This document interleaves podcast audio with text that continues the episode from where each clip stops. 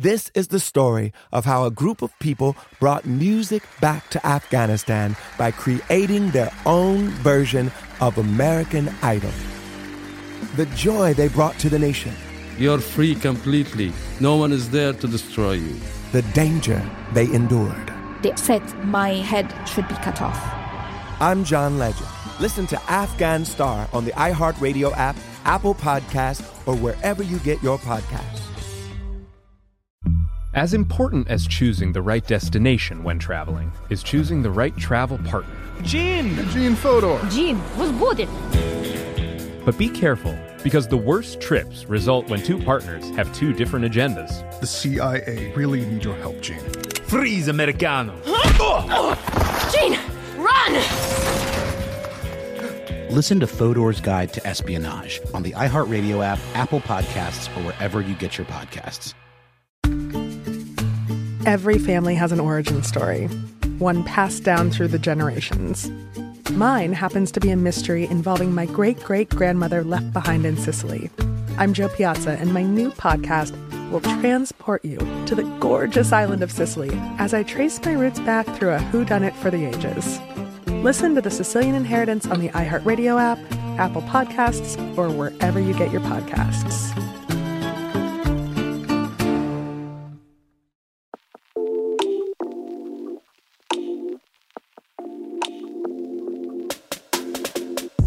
The best of times, it's the worst of times. As I record this, both the National Basketball Association and Major League Baseball are sidelined because of the coronavirus.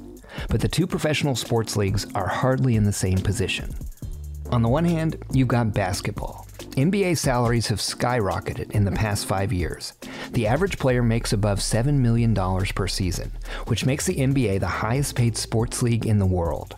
And basketball is also now the most popular sport in the largest country in the world. 1.4 billion basketball crazed people in a country and economy that's growing. It's unbelievable the passion that people have for the sport and for the NBA in China.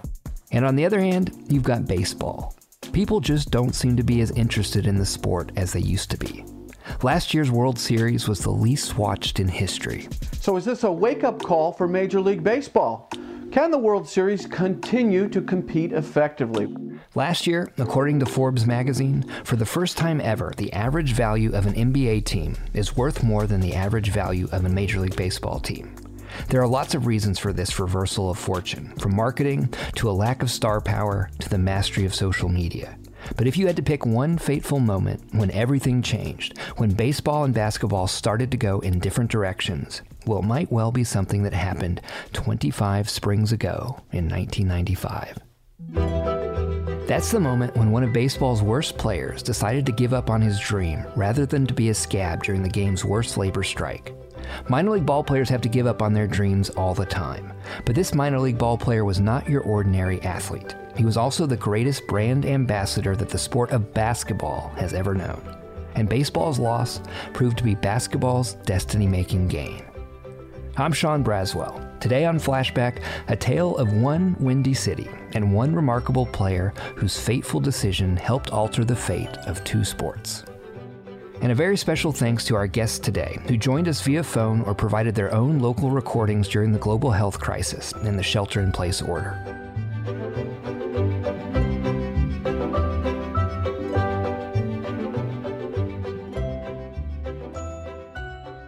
Let's go back in time 29 years for a moment. It's 1991, June. If you've watched The Last Dance, ESPN's documentary film on Michael Jordan and the Chicago Bulls, then you've probably already seen this footage. The celebration has begun in the Chicago locker room, and they are celebrating in Chicago as the Bulls take the Lakers in five. Michael Jordan and the Chicago Bulls won their first NBA championship. Five months later, just north of Chicago in Minneapolis, the Minnesota Twins won their second World Series baseball championship in dramatic fashion. The Twins are going to win the World Series. The Twins have won it. It's a base hit. It's a 1 nothing 10 inning victory. Game 7 of that World Series between the Twins and the Atlanta Braves was watched by 50 million viewers. Double the number that watched Game 7 of last year's World Series, and 30 million more than watched Michael Jordan and the Bulls beat the Lakers that year. So Jordan's first championship might have made for a good story, but it was baseball that truly had America's attention in 1991. But behind the scenes, trouble was brewing in baseball.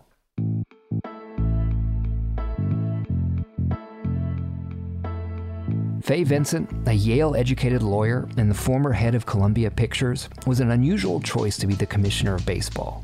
He was short, balding, and wore large, oversized glasses. He looked like he should be the league's accountant.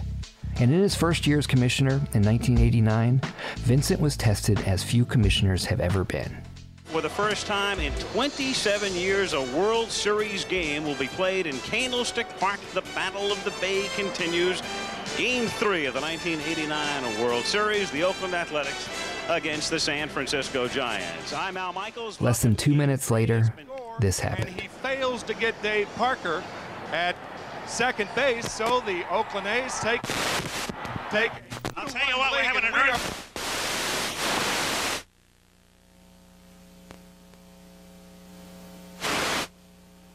A 6.9 magnitude earthquake hit the Bay Area right before Game 3 of the World Series in October 1989. I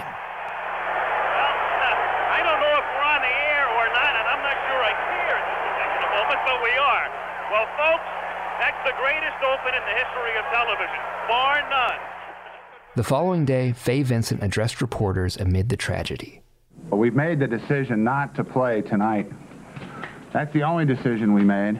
It's a difficult time for San Francisco and indeed for the whole Bay Area. Uh, the great tragedy is that uh, it coincides with our modest little uh, sporting event here. Vincent handled the disaster beautifully. He was reasonable, cautious, humble, smart. The following season, in 1990, Vincent was again tested when baseball owners started a lockout during spring training in an effort to limit rising player salaries. This is Ryan Eckert, a historian at Monmouth University and author of A Game of Failure, the 1994 95 Major League Baseball strike. The idea of a salary cap uh, started to enter the conversation, and Vincent supported the players in being completely against the salary cap. And so, very quickly, he uh, really did not ingratiate himself to his employers or his bosses. His employers? You see, in Major League Baseball, the commissioner is handpicked by a very select hiring committee, the owners. They thought that Fay Vincent would kind of be on their side, uh, having selected him themselves, the owners. And when Vincent came in, he really acted uh, much more in the best interest of baseball than in the interest of his employers, really, who were no one but the owners. The owners can't actually fire Vincent, but they started to put enormous pressure on him to resign. After months of controversy and speculation, Baseball Commissioner Fay Vincent has bowed to management's wishes that he resign. Although the owners have not announced their plans for reorganization, it seems likely that baseball may never be the same. Charlie Rose was right. After Vincent's resignation in 1992, the owners made a more naked power grab. They installed one of their own, Milwaukee Brewers owner Bud Selig, as acting commissioner in 1992. But the owners were only getting warmed up. One of the men behind Fay Vincent's departure was one of Bud Selig's best friends and a fellow owner, Chicago White Sox owner Jerry Reinsdorf. And if you recognize that name, it's probably because Reinsdorf is also the owner of the Chicago Bulls. The NBA had had a salary cap since 1984. Reinsdorf wanted to apply the same principle to baseball because uh, that was working out really pretty well for him as the owners of as the owner of the Bulls. Thanks to the salary cap in basketball, Reinsdorf paid Michael Jordan, an all-time great player at the peak of his powers, less than he paid White Sox outfielder George Bell in baseball. So at the same time, Reinsdorf was helping lead a coup to get a salary cap in baseball. He was getting a bargain on the best player in basketball, a star who would in 1993 deliver the Bulls their third championship in three years.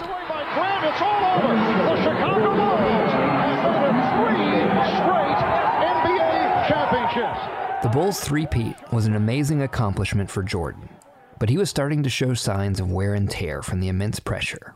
This is Roland Lazenby, a basketball writer and author of Michael Jordan, The Life. The process of winning a three-peat was absolutely completely thoroughly exhausting mentally emotionally physical in every way And by the summer of 1993, Michael Jordan was starting to contemplate a career change. you know his father uh, had long uh, hoped that michael might consider switching over and playing some baseball just uh, change up things. His father would tell him you know uh, you've accomplished everything you can in basketball. So there was a lot up in the air And then something happened that summer that would turn Michael Jordan's world upside down, and that would put Chicago owner Jerry Reinsdorf in the bizarre position of watching his most valuable basketball asset turned into one of his lowest performing baseball ones.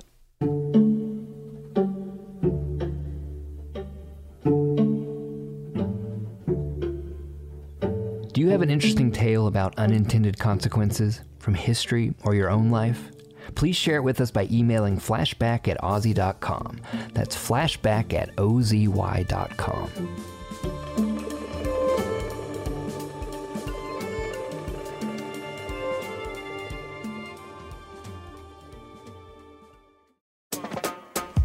We all need a break from the constant cycle to learn something new, to gain new perspectives. The Great Courses Plus streaming service is an excellent resource to expand our knowledge on a variety of subjects or pick up a new hobby. I've been enjoying the Great Courses Plus while researching this season of Flashback. Lectures like Play Ball, The Rise of Baseball as America's Pastime, History of the Supreme Court, and Battlefield Europe have helped me connect the dots on several stories from history. Right now, they're giving our listeners a special limited time offer a free month of unlimited access to their entire library. Sign up now through our special URL. Go to thegreatcoursesplus.com slash OZY. That's thegreatcoursesplus.com slash OZY. Thegreatcoursesplus.com slash OZY. To listen to this episode in full, click the link in the show notes or search your podcast app for Flashback History's Unintended Consequences, with new episodes dropping every Wednesday.